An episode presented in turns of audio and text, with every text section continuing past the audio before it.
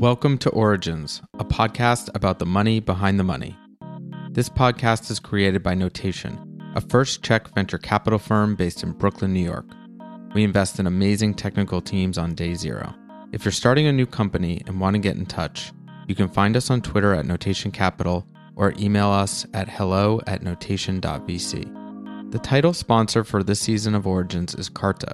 This season is also supported by Silicon Valley Bank and Cooley L L P. Carta simplifies how startups and investors manage equity, track cap tables, and get valuations. They also offer fund administration, where you can see real-time data in the Carta platform and work with their team of experienced fund accountants. We've been happy customers with Carta for a few years now, and we're thrilled to have them as our title sponsor. Go to carta.com slash notation to get ten percent off. Terms and conditions apply. Silicon Valley Bank is the bank of the world's most innovative companies and their investors, with a dedicated practice for emerging managers. They've been friends and partners to Notation since the beginning. To learn more about S V B's services, visit S V B dot com. Cooley L L P is the global law firm for tech, life sciences, and other high-growth industries. It's the world's most active venture capital law firm in forming funds and completing investments. We've worked with Cooley since the beginning of Notation. They've helped us form both Notation funds. We recommend them to all the startups we work with and many of our V C peers as well. Learn more about the firm and check out its dedicated site for startups and investors at cooley go dot com.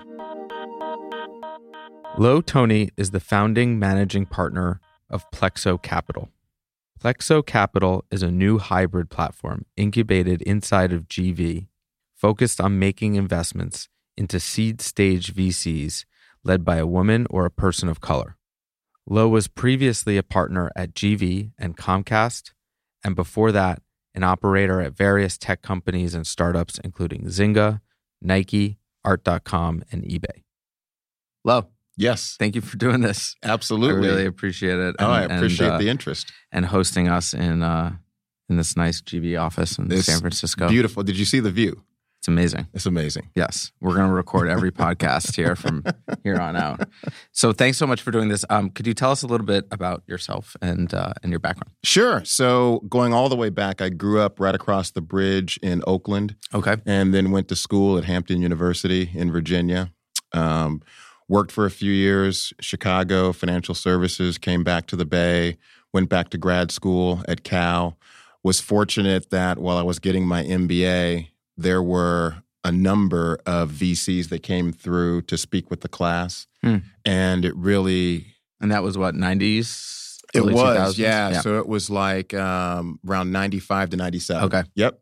So Netscape had gone public while I was in school, and right. everyone was really excited about the internet. Uh, even before I started school that summer, I bought a book on H T M L, taught hmm. myself how to make web pages, made web pages for a few companies, and really thought this this internet thing might have some legs to it. Right. Was fortunate that a lot of V Cs came through to to talk about what they did to help companies get to that point, to scale up, to be able to be a public entity. And at that point... Do you remember I, one that stuck with you? Oh, boy. Who did we have? Oh, I, I can't think of his name, but he was from Foundation. Okay. Um, Foundation. God, he's and he's well known because he actually had to like step out, run a company for a while, go back in. I ended up meeting with, the, at the time, there was a company called um, Documentum that did enterprise search. Uh, and he told me, I'll never forget this conversation. He said, hey, you should... go and learn product management. Product management is the mini C E O of a company. If there's an interest on your part in early stage venture, then the playbook for product management is very similar to the playbook for early stage venture. And so I set out to put myself in as many experiences as possible and was fortunate to work with, you know, big and small companies, companies as big as, as eBay, um, startups. And, you know, I think... eBay, very formative time. You know, in fact, someone did a blog post once. Sergio Monsalve at Norwest did a blog post that the vintage, I was at eBay from two thousand two to two thousand six, and I was employee thirty-eight forty-eight, three thousand eight hundred forty-eight. Wow. When okay. I left, there were fifteen thousand employees. Wow. And and this was right after it went public? Right. So this or was, right before. This, this right was after. right after they acquired um, PayPal. Oh, wow. Yeah. Okay. So it was after they went okay, public right. and right after they acquired PayPal. Right. So I started that um, that fall after they did the PayPal acquisition. And there were so many people that I worked with that ended up becoming V Cs. You know, Michael Deering, Harrison Metal, Jeff Jordan, Andreessen Horowitz, um, Jeff Hausenbold, SoftBank Vision, the Mucker Capital guys, Eric and Will at Mucker Capital. Um, I mean, just, you know, and Dana Stalder at Matrix. So why was that? You know, it, it was an interesting phenomenon. I think there definitely, you know, we had our, there was the PayPal mafia that probably got all the publicity, but obviously there was an eBay. Yeah, there's many sure. mafias, right? But there absolutely was an eBay mafia. And I think what was really interesting for us is these are things that are hard to plan, but we were fortunate that we all saw significant scale, yeah. right? Even after eBay went public. Nonetheless, we saw significant, you know, thirty-eight hundred to fifteen thousand. That's nice scale. We also were able to see many of the elements of the business models that are prevalent today. Obviously, the most significant being the marketplace. So we saw a two-sided marketplace, and we all had to, in category management, which is where I had most of my time, we had to start up new businesses, so we had to understand what it's like to start a marketplace, you know, the cold start, you know, the supply and demand, the chicken and the egg. I think we also saw community because eBay had a very robust um, and, and oftentimes very vocal community, so understanding community dynamics. Uh, speaking of Jeff Hausenbold, I, I vividly remember always thinking that marketing was a place for people afraid of math to hide. And I'll never forget going into a conference room after Jeff was in there with his team and just walking in and feeling like I was in an econ class. I mean, wow. He had all these, you know, formulas on the wall and all of these graphs. And I was like, wow, you know, marketing has changed. It now is a place for the people that understand right. math deeply.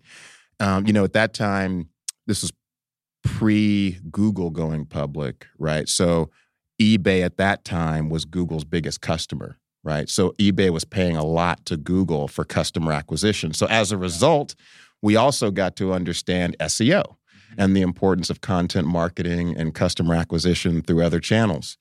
So, you know, I just think overall, um, we all got to learn a lot of the different elements. Right. And I think that has helped, you know. It was like a master class in the early internet. Exactly. That's exactly yeah. what it was. Yeah. Yeah. Where did you go from there? Because you then spent about... I guess about ten years in combination of product management and general management. Yeah, exactly. Yeah. yeah. yeah. I guess Michael Deering now teaches a class on general management. He does. I think so. He teaches at the D school as yeah. well. Uh, he's amazing. I mean, he's he's obviously done done really, really well and, and was amazing at eBay also. But I, I worked in a number of product general management um, positions, um, from everything from Art dot com to, to Nike to to Zynga. You know, so kind of continued the path down, ultimately, you know, looking for my chance to get into venture. You know, I think um, Zynga was was awesome because it gave me, you know, kind of went back to that masterclass again because Zynga was a place to really learn game mechanics yep. and how to do, how to build a business on someone else's platform, in this case, Facebook. Um, so that was important. That led to going and running a, a small company as a hired gun C E O. And that didn't work out too well. We ended up getting it acquired. And after that, I was fortunate that I had built a relationship with the team at, at Comcast Ventures. And when I was just talking with them about what to do next, they said, hey, why don't you come over? We're looking for someone to run the San Francisco office of the Catalyst Fund and to also work on some of the deals in the main fund. So the Catalyst Fund, for those that don't know, it is a fund that Comcast Ventures started that invests in um, women and people of color, underrepresented minorities at the seed stage. Yep. And when was that started? Probably two thousand, maybe two thousand three. Oh wow! Or so. So that's long, long standing. I'm probably going too far back. No, it wasn't that far back. It was started in. No, yeah, it wasn't that far back. Maybe maybe twelve. Okay. Comcast Ventures was, God, was that like ninety-seven? I think they've okay. been around for a while. So they've been around that long. Yeah. Catalyst Fund was like early ten, so it was probably like twelve, I think, twelve or thirteen. In fact, if you were to go back and see when the, um, it was it spun out of a decision from, I guess it was Comcast looking to acquire N B C. So it was started around that time. And, and the reason was because there was pressure on that acquisition because um, particular African Americans had done really well in um, local T V licenses. And so Comcast wanted to show that there was an ability to be able to kind of give back to that community. So they said, hey, why don't we start a venture fund that'll focus on underrepresented wow. minorities? So that's interesting. So around the time of the N B C acquisition is yeah. when the Catalyst Fund started. Had you had you been uh, investing at all previous to Comcast? Like angel investing? You know, it seems my, like everybody's an angel investor out here. I had done my own angel investing. Okay. So as an angel investor and actually also invested as an L P Oh. into a small seed stage fund as well. Hmm. Yeah. Okay. So you had dabbled a little bit. Had dabbled a little bit.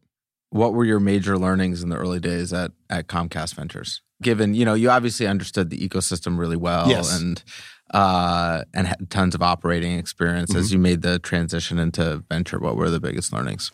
I think the biggest learning was how different it was to write the check from an institutional perspective as opposed to a personal perspective. I think, you know, writing a check from a personal perspective, it's almost, you know, I write the check and I don't expect anything. And so there's not really a lot of pressure. You know, at the time I was married, so maybe there was pressure from from, yeah. from my wife, yeah. who is now a V C as yeah. well, so she oh. has similar experiences. Right. But when you're with a firm and you're writing the check as an institution, maybe Comcast Ventures is a little bit different because it's a corporate V C and you're not acting on behalf of, I mean, there's still a fiduciary responsibility because there is an L P relationship yep. with Comcast in this example. Um, so it might be a little bit different when you're raising money from, you know, traditional L Ps, family offices or pension funds uh, or foundations. But nonetheless, it's it's different because there's, you know, you have to have more thought. There has to be a check written with the objective of achieving a specific return.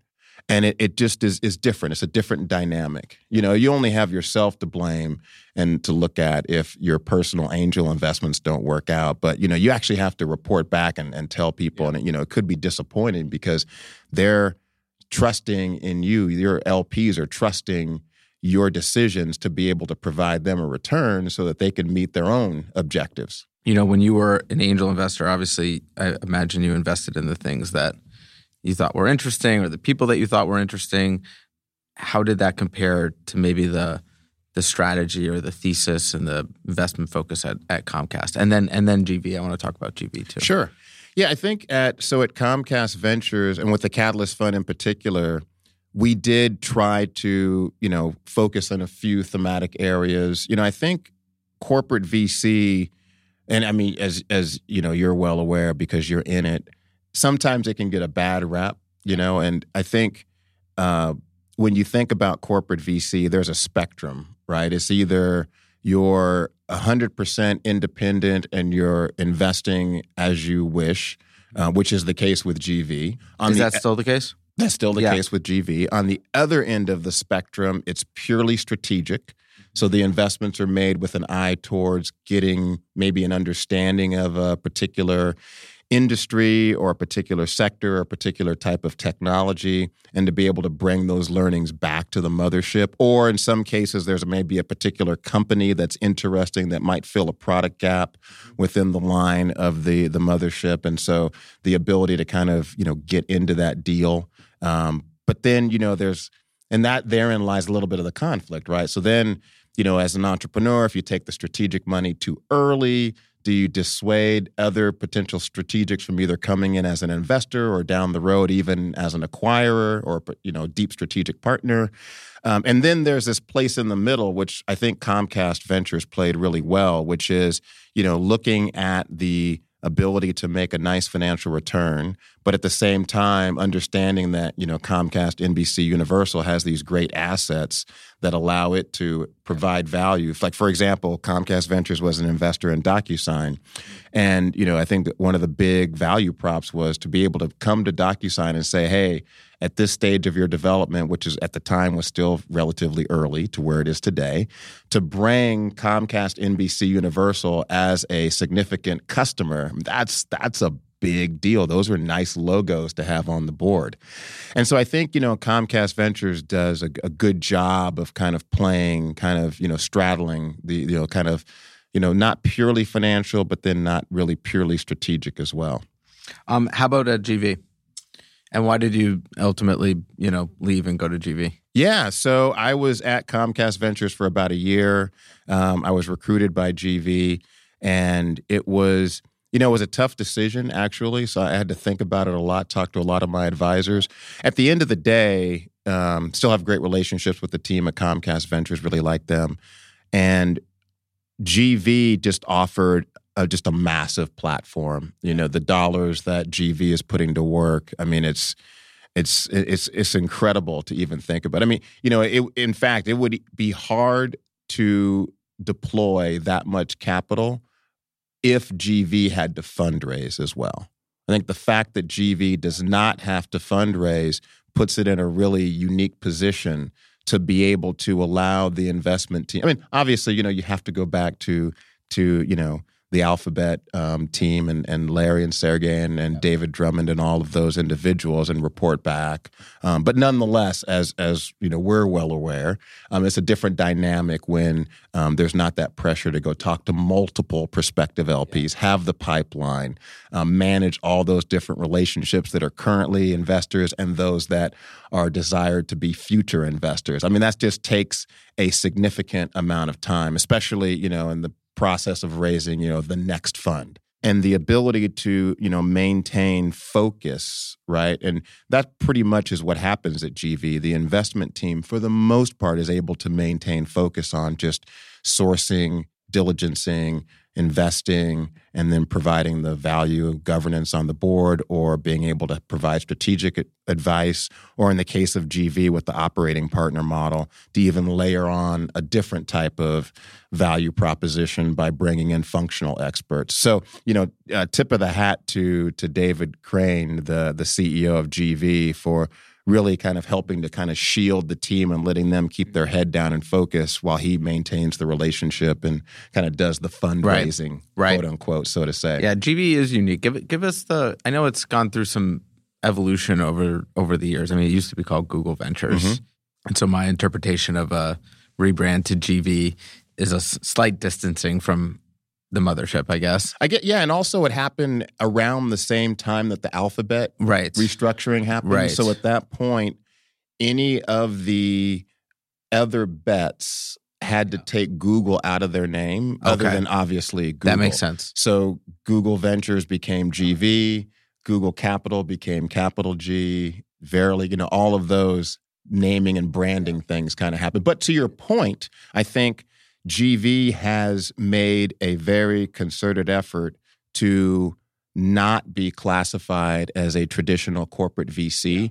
And the behavior uh, illustrates that, because G V is not investing at all strategically. There's the the flexibility and the independence to be able to make. Inv- I mean, theoretically, G V could invest into a search company if, if you know there was a desire to do so. I don't know if there is, but if there was, they could invest into that company. I think, you know, even looking at, you know, G V had an early position in, in Uber, um, while Capital G had a position in Lyft. Oh. And then obviously hmm. there's Waymo. I mean, so I think that that Alphabet does a really good job of allowing that independence to happen and then letting G V really operate as a traditional standalone, financially focused venture firm that just happens to have one L P. Right.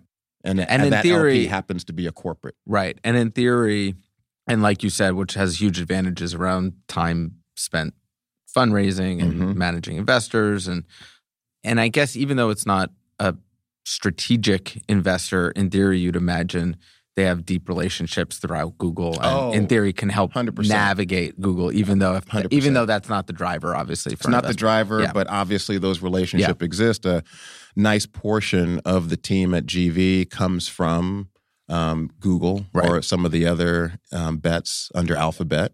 Um, so absolutely. Yeah, absolutely. And I think, you know, that's, that's again, part of the value proposition, right? There's a, a gentleman, Rick Clow, who runs the, the corp dev efforts for G V, and he maintains those relationships, both internal to Alphabet, Google, the other bets, but then also with, with other corporations, right, that are interested in innovation and, you know, what the G V portfolio looks like and how there might be some learnings or collaborations or partnerships. Yep. Um, so let's talk about Plexo. Sure. Happy to. Is there a relationship between Plexo and G V? There is. So okay. the, the relationship really... Do you still work story, for G V? I'm no longer an employee okay. for G V. Uh, all right. I do miss this beautiful view. Yeah. I miss all the great food that they yeah. have here uh, and the great team. Uh, but when I... Um, I do work out of this office occasionally, but as of March of twenty eighteen, I am no longer an employee of G V, but I am an advisor still. So I'm still on the webpage, I think. And what happened is I was a partner here at G V, and it was interesting because G V did something that, uh, you know, you've seen a few other firms do, which is to invest as an L P. And hmm. what G V invested into as an L P were seed stage venture funds led by a woman or a person of color. Hmm, so we I did, didn't realize that. Yeah, so we did five of those, and it was able to allow us to build relationships. Out of the fund. Out of the fund. Yeah. And so it, it allowed us to be able to build relationships with some of the emerging managers. And it also allowed us to see some differentiated deal flow. I mean, you know, if you think about it, when so Larry and, and Sergey, they, they are true believers, and the exec team at Alphabet are true believers in the G V model and wanted to see more deals done. I mean, as you know, there's, in a generic sense, you can do more deals three ways. You can write bigger checks, or you can mm-hmm. deploy more capital right. Right. in three ways. You can write bigger checks, but that, you know, that kind of would take away from, G V tries to play within five to, to thirty million, typically. There's some exceptions. And I guess Capital G is really later exactly. stage. So Capital, Capital G is right later in. Stage. Yeah. I mean, like fifty, but I mean, really, I see them starting at about one hundred. A one hundred million dollars check. Right. Is their minimum check typically? Yeah. I mean, wow. when you look at the, okay, at the man, this that. All out wow. there on, yeah. Wow. And so, um, So G V wasn't going to write bigger checks, because then you start to go into the domain of, of Capital G. Although that said, I mean, G V and Capital G have done deals together. Uh, I think, you know, Pindrop Security and Stripe are probably the two that come to top of my mind. You could go into areas that are new, but as you know, that could, that's, sometimes that works, sometimes it doesn't. You like uh, biotech exactly. or yeah, yeah, whatever else. Yeah, yeah. yeah. Although G V does do a lot in life sciences. Okay. But you could go into, you know, uh, pick clean tech or, you know, some other place that historically the team hasn't done. But that can have its own challenges in that you may not have the expertise. So you bring that expertise in. And so then the other thing you can do is you can get more deals top of funnel that meet the criteria that you're currently investing into in terms of right. sector and stage and check size. And so I, you know, I think that when you look at building relationships with the seed stage funds, it makes a lot of sense to be able to have another source of deal flow, because you're getting your deal flow from, you know, either downstream or upstream V Cs. You know, the downstream ones, hey, this is too early for us, take a look. The upstream ones are like, hey, we really, we invested in this company, really like it, you should take a look. Your entrepreneurs, in the case of G V, other, you know, Zooglers, people that have left Google or people that are here at Google that might have invested in a company. So, I mean, those are kind of all your different places to get deal flow. And so the thought was, hey, you know, women and people of color have this non-traditional path to venture, end up with really interesting networks that can be a source of differentiated deal flow, hmm. as well as a different lens to be able to evaluate opportunities. And the... At the early stage, at the seed stage, I mean, this is, I'm, I'm preaching to the choir here, but at the seed stage, in the absence of a lot of data, right, then you're really relying upon some familiarity with a particular market or problem, uh, or maybe, you know, it's just a relationship with the entrepreneur and it's an opportunistic type of deal. But, you know, what we see is that women and people of color kind of have access to these different opportunities, and they have this different lens to be able to see things before there's an abundance of data. So it worked for us. And, and it sounds like purely financially driven. Purely financially driven. Yeah. yeah purely financially driven. Yeah. yeah this was um, this was a, a business case around yeah. diversity, which I think is is interesting. in that, you know, often what I've found is that, you know, if if if you come in and, and talk about diversity just for diversity's sake, I mean, it's nice, and often people will say, okay, yeah, we know we should do that. Let's let's try to figure out the business case around it. And I think in this instance, there actually, this was the business case was right. diversity. Yep. And so when I looked at that, I, I started to think, I was thinking to myself, I believe I could actually scale that up and create a standalone hybrid model that leveraged this insight around diversity at the seed stage managers to be able to then directly invest into deals that I source from the portfolios of, of those managers. And so, uh, you know, G V is still has a lot of Google D N A. Google's an interesting place. Maybe there are other places where if I had broached the topic of, hey, I have this great idea to start this fund, they might have told me, you know, okay, don't talk about that anymore. Get back right. to work. Or that like, good luck to you. Yeah, good luck to you. See you later. Yeah. Here's yeah. the door. yeah, yeah. So what is Plexo? So Plexo Capital, which I incubated at G V, because yep. they actually responded very positively and said, hey, that actually is a pretty interesting idea. Which is, was effectively to scale this existing initiative. That's right. To scale the existing investments as an L P into seed stage funds led by a woman or person of color. I incubated it at G V, and we are a, a fifty million dollars fund.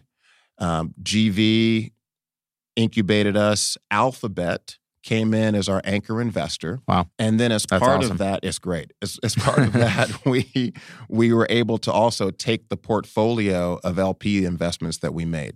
So we brought those oh, wow. over with us. Okay. Right. So we started with a portfolio of those five. And then Alphabet also was our anchor. And then we also were able to bring on, and this is in sequence, Intel Capital, um, Cisco Investments, the Royal Bank of Canada, Hampton University, which is a Cambridge oh, Associates awesome. client. I'm, I'm right. most proud of that one because right. I went to Hampton. That's really cool. Uh, so, you know, we were able to effectively um, go out and kind of leverage this strategy around working with corporates, right? These are all, for the most part, those are, are corporate venture funds. So we can provide them with some deal flow that they might not have seen otherwise.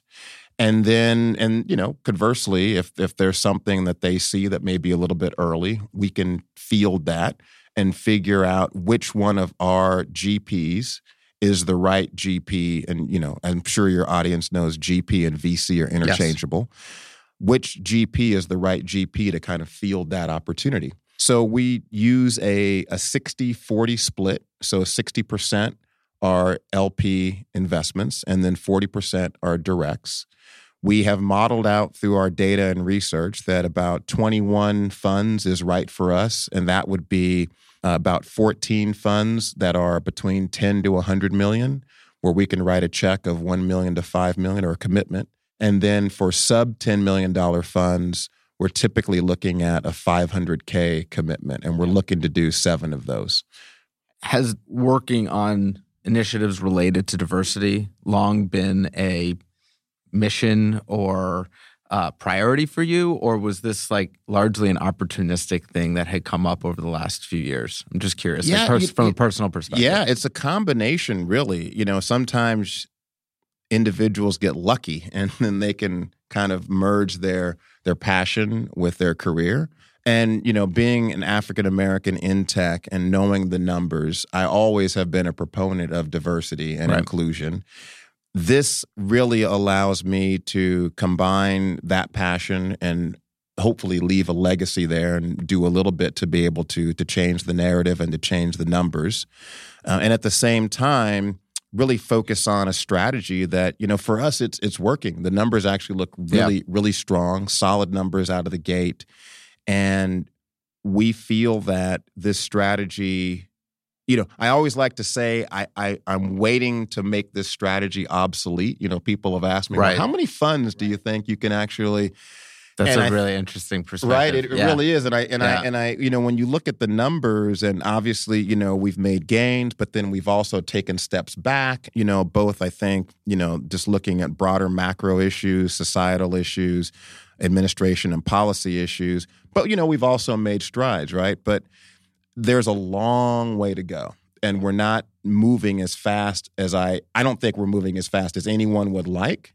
Um, so I think that I, I this strategy will remain solid. Um, plus, I just think, you know, it's really interesting. You know, I spent, um, Michael Kim is a, is a good friend. And, you know, I've known Michael for, for more than twenty-one years because I've known him longer than my oldest kid has been alive. And who know, we've had on the Origins podcast. I, I, I, okay. I'm aware. Yeah. I'm aware. Yeah, he that was a, a good episode, actually.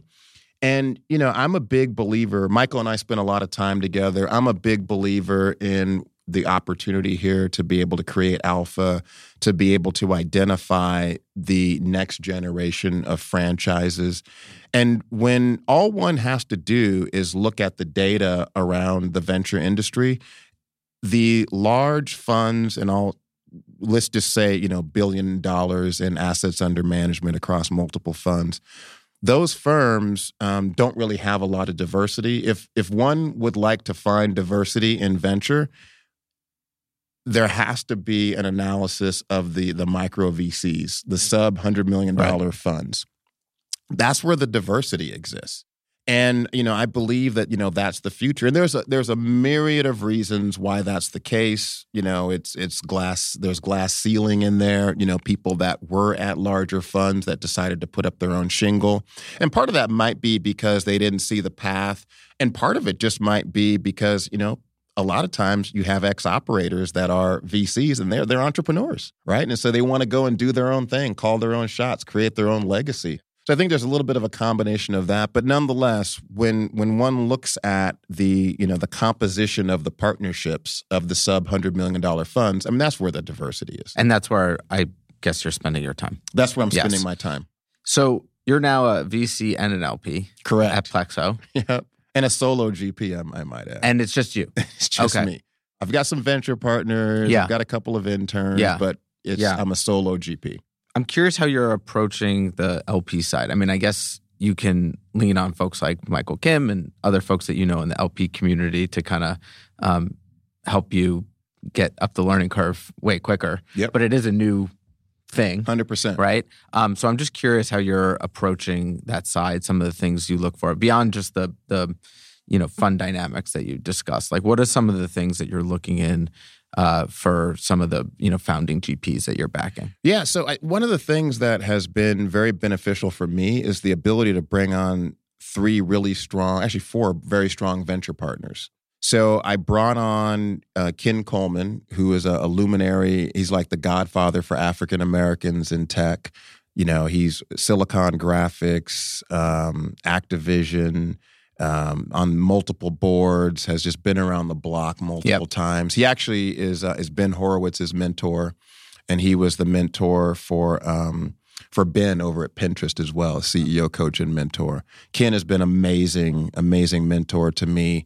Uh, Georgianne Perkins. So Georgianne worked at the Stanford Endowment for about twenty-four years doing um, the L P uh, investing on the private equity and venture capital side. So she's got a ton of experience. Yep. Uh, Laura Alber, the sitting C E O of Williams-Sonoma, who's been amazing, just giving the perspective of, you know, kind of what an omni-channel retailer looks for in technology infrastructure. That's been awesome. And then Keith Walton, who has a lot of experience, sits on the investment committee for a number of, of public entities, private entities, um, has worked in the private equity space. So all of these individuals have really helped me to better understand what it's like to be an L P. Some of the things, to answer your second question, some of the things that we look for, we're global in focus. So we actually do invest as an L P N directly outside of the United States. And so far, we've made a commitment to a G P in Latin America and Mexico City, and then also Sub-Saharan Africa in Nigeria. And what we what we look for is we want leaders. So we want thought leaders. We want people who aren't afraid to to issue a term sheet. We like it when people are issuing the majority of, uh, well, when the majority of their investments are are being led by the G P. We like that. We like people that lead. We also do like We like ownership. We like thematic investors. Um, we'll go after generalists. Typically, if we're going to do a generalist, we like to see them slant a little bit more towards the enterprise side. And that's a combination of just our belief about returns, but also trying to identify G Ps who we believe will construct a portfolio that'll be of interest to our some of our L Ps that invest downstream, G V, Intel Capital, Cisco Investments. So we do look at the the ecosystem as well, especially if it's outside of the United States. Um, we like, uh, for example, what got us really excited about Latin America and and this G P in Mexico City was— What's the firm named? Investo. Okay. And the the interesting thing there is a couple of entrepreneurs who were successful with a delivery business, food delivery business, and they started doing angel investing and decided to raise a small angel fund. They had great relationships with um, with Y C. In fact, I met the G P because I was early to a meeting with Michael, the C E O of Y C, and then he called me over and he said, "Hey, why don't you come and meet Sergio?" Oh, wow. And so, you know, I guess the lesson there is sometimes it pays to be early to a meeting. That's cool. and and then um, just getting to know Sergio, seeing how many companies he helped get into Y C, seeing the C R M system that they built to do all the tracking and pattern matching around which other investors they should partner with, and then seeing all the activity in Latin America. I mean, Latin, you know, they were they were uh, in the first institutional seed round for Rappi, which was great, and then kind of subsequent. The the G Ps, after they got the infrastructure and team in place, they actually said, "Hey, you know, would you be okay if we decided to start another company?" And so they started um, Grin, which is the scooter company in Latin America that recently merged with Yellow to form Grow. And they've got like ninety-three percent of the wow. Latin American market. They're absolutely just crushing it.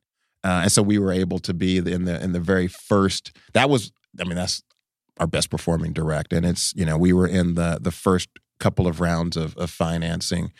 Um, but we liked the Latin American market because there's just a lot of activity. Um, it's got some pretty deep pockets to be able to help finance those companies. There's some great firms there that are investing, you know, maybe, you know, not pockets as deep as, as let's say, you know, even, you know, like a, a Sequoia or a, which came into, to, um, a lot of these deals. They did yeah. the Series B of Rappi, or you know, like a, a SoftBank, right? Which is which is also now come into to Rappi. But these, you know, that ecosystem has deep pockets nonetheless. But what we also look for are G Ps within those ecosystems that have strong ties to other sources of capital, like the United States or like some of the Asian countries, right. China and Japan, because if there is a large global scale opportunity identified that can have a multi-billion dollar exit, probably do need pockets deeper than what the local market can deliver. So it's important to be able to kind of have, you know, Andreessen, Sequoia, SoftBanks of the world be able to come in. Um, you know, I think the same thing in, in Africa. It's early days in sub-Saharan Africa, but we really like the G P. Um, Ingressive is the name of the firm yep. in, in Africa, Maya. Based uh, where? They're based in uh, in Lagos, Nigeria. Okay. And, you know, she grew up in the States. She's half Nigerian, half Swedish. Uh, actually grew up in the Midwest, but went back to Nigeria. Goes back and forth between Nigeria and the United States, mainly San Francisco. And, you know, that ecosystem is it's a little bit earlier, but there is a lot of capital going there. Uh, and she's had a really good eye to be able to invest in some of the best companies. And again, strong ties um, to Y C and to some of the other incubators. Her business prior to to starting to do investing was she was bringing tech companies over like, um, you know, Facebook, Google, Y C, five hundred. She was bringing them over to show them and introduce them to the entrepreneurial ecosystem. Oh, wow. So she was able to kind of develop those ties um, and has done really well to to spin up a, an investing platform as well. So I guess you're already a chunk of the way through this one. Yes. How do you think about Plexo longer term? I mean, the goal is to do this for a very long time. Very long time. Okay. The goal is to build a franchise. We want to be able to achieve a billion dollars in A U M in less than ten years. So we've got a big, hairy, audacious goal ahead of us to do that. And to be able to continue with our strategy and thesis, um, the numbers will start to prove that out. our managers are, we've been fortunate that we've been able to, to select some of the best managers out there um, that fit our thesis, right? And so as they grow, right, and start to raise new funds, and we're already seeing some of our managers come back to market, then we will grow alongside them. I think, you know, some of the challenges, um, actually Michael talked about some of these challenges, is, you know, with our model, given that we're investing as an L P, uh, it's difficult sometimes to find the right fit of L P for Plexo Capital because we do have a, a layer, an additional layer of fees. And so it's been important for us. And how to, do you charge fees? Can I ask? Yeah. So on top of, like, the V Cs are charging typically two and twenty or yep. somewhere in that range. Yeah. And you charge another what? So we charge one and a half and okay. then a ten percent carry on the L P side and a twenty traditional twenty percent carry on the, the direct side.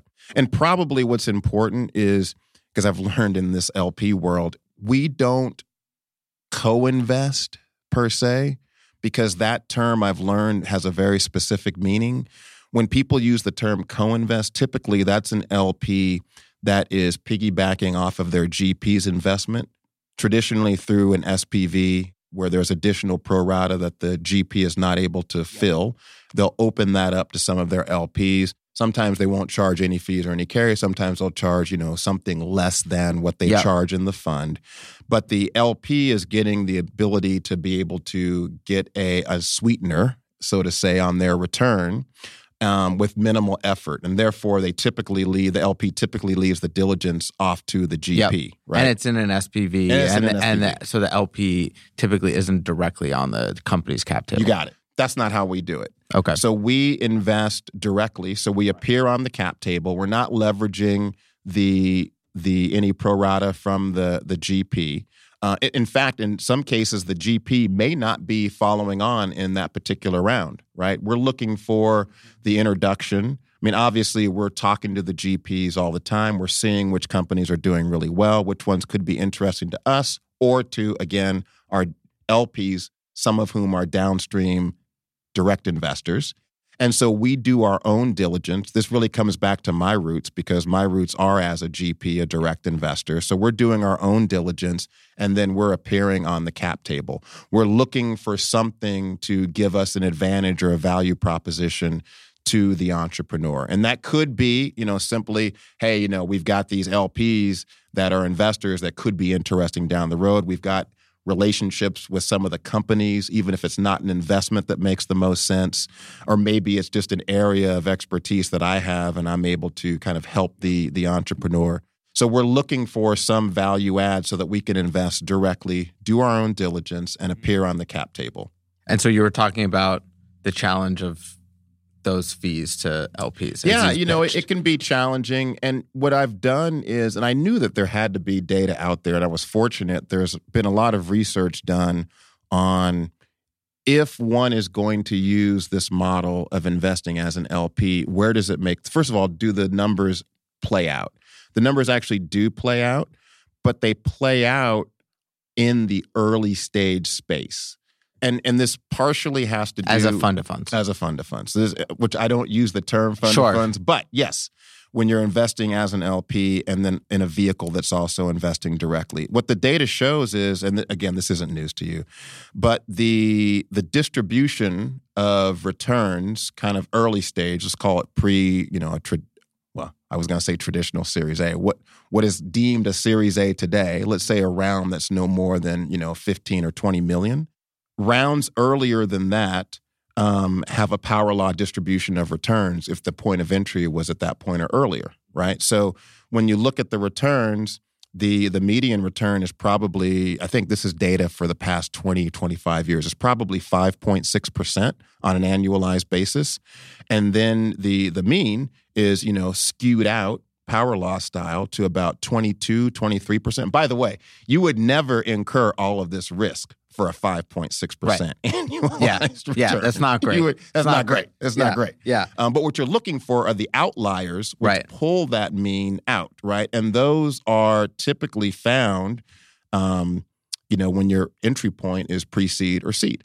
When you look at, you know, post-Series A or later stage rounds, the it's a normal distribution, right? And so as a result, if you're going to have this additional layer of fees, you know, on a normal distribution right. of returns, then you're kind of eating into the returns. However, if you're doing it at the early stage, and if you can pick the right G Ps that are going to skew out on that outlier basis to get to that twenty-two, twenty-three percent, then you have the ability, in fact, to not only kind of cover the fees, but in fact, if you can do your job really well, you more than cover your fees because you're providing additional return. How do you think about the impact that you hope Plexo to make? I know you said like maybe your your your job is done when it becomes obsolete. Yes, but, that would be pretty cool. Then we have to shift models. Then we'll be directly competing with Michaelis and Doc. Don't tell exactly. them I said that. Uh, I think we do feel the the impact because— And do you measure it, I guess? We are starting to measure it. So th- this is something that I'm trying to get more data on. What we do know is similar to the world of startups, for women and people of color, uh, it takes longer for G Ps that are female or underrepresented minorities or just people of color in general. It takes longer for them to to raise. And as a, a percentage of the target, um, it's a lower percentage, right? It's rare to see someone mm. go out and raise one hundred percent of what they were trying to raise. I mean, Base ten is a great story audit. Yep. You know, they in essence, they raised one hundred thirty-seven percent of what they were yep. setting out to raise. Um, that isn't typically the case, and it typically takes longer for G Ps to to raise less than their target. We feel that we can help to be a catalyst for that. I I. Try to avoid, and and look, just like as an as a G P doing directs, I'm sure that there are G Ps that, you know, Notation shares deals with, right? So same thing happens in the world of L Ps. There are L Ps that have a, a similar thought around the opportunity here, and we work with them. We we trade notes, we give introductions, which so it's great. And you know, I, I just feel that we're making an impact by providing a little bit of a smoother path for these G Ps. Um, I, I think it's nice to be viewed as, as a positive signal. So I think people are starting to say, hey, have you gone and talked to Plexo Capital? Hey, is Plexo Capital in this deal? Are they going to commit? Um, it's great to have that positive signal. What what I do not want is negative signal. I don't, because with our model, given that we're going after a, a core number of, of G Ps, we have some very specific attributes that we're looking for in terms of, you know, lead positions, the types of deals they're going to invest into. We do spend some time with portfolio construction to make sure that they're going to be able to deliver the returns that we're looking for. There are a lot of G Ps that I think are going to make amazing franchises that still nonetheless may not be a fit for us. So I never want us to be viewed as negative signal. I only want to be viewed as, as a positive signal. Yep. And even with a lot of the G Ps that we meet, even if they're ultimately not going to be a fit either for this current Plexo Capital Fund One, um, we still like to build the relationship because for Fund Two, you know, for us, maybe the timing is off today, but maybe the timing works the next time the G P is in the market. So we like to maintain those relationships, or we'll help G Ps with introductions to other L Ps that we believe may actually be a good fit for their model. Yep. Thank you so much for doing this. Absolutely. We really appreciate it. I think Plexo is, is really interesting and yeah, um, um, inspirational. So thank you. Thank you for doing this. Awesome. Appreciate it.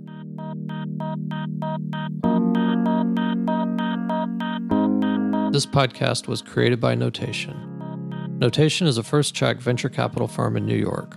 We work with technical founding teams from day zero. Notation companies are always hiring. Check out jobs dot notation dot v c. You can also find us on Twitter at Notation Capital. Thanks to Cooley for sponsoring this episode.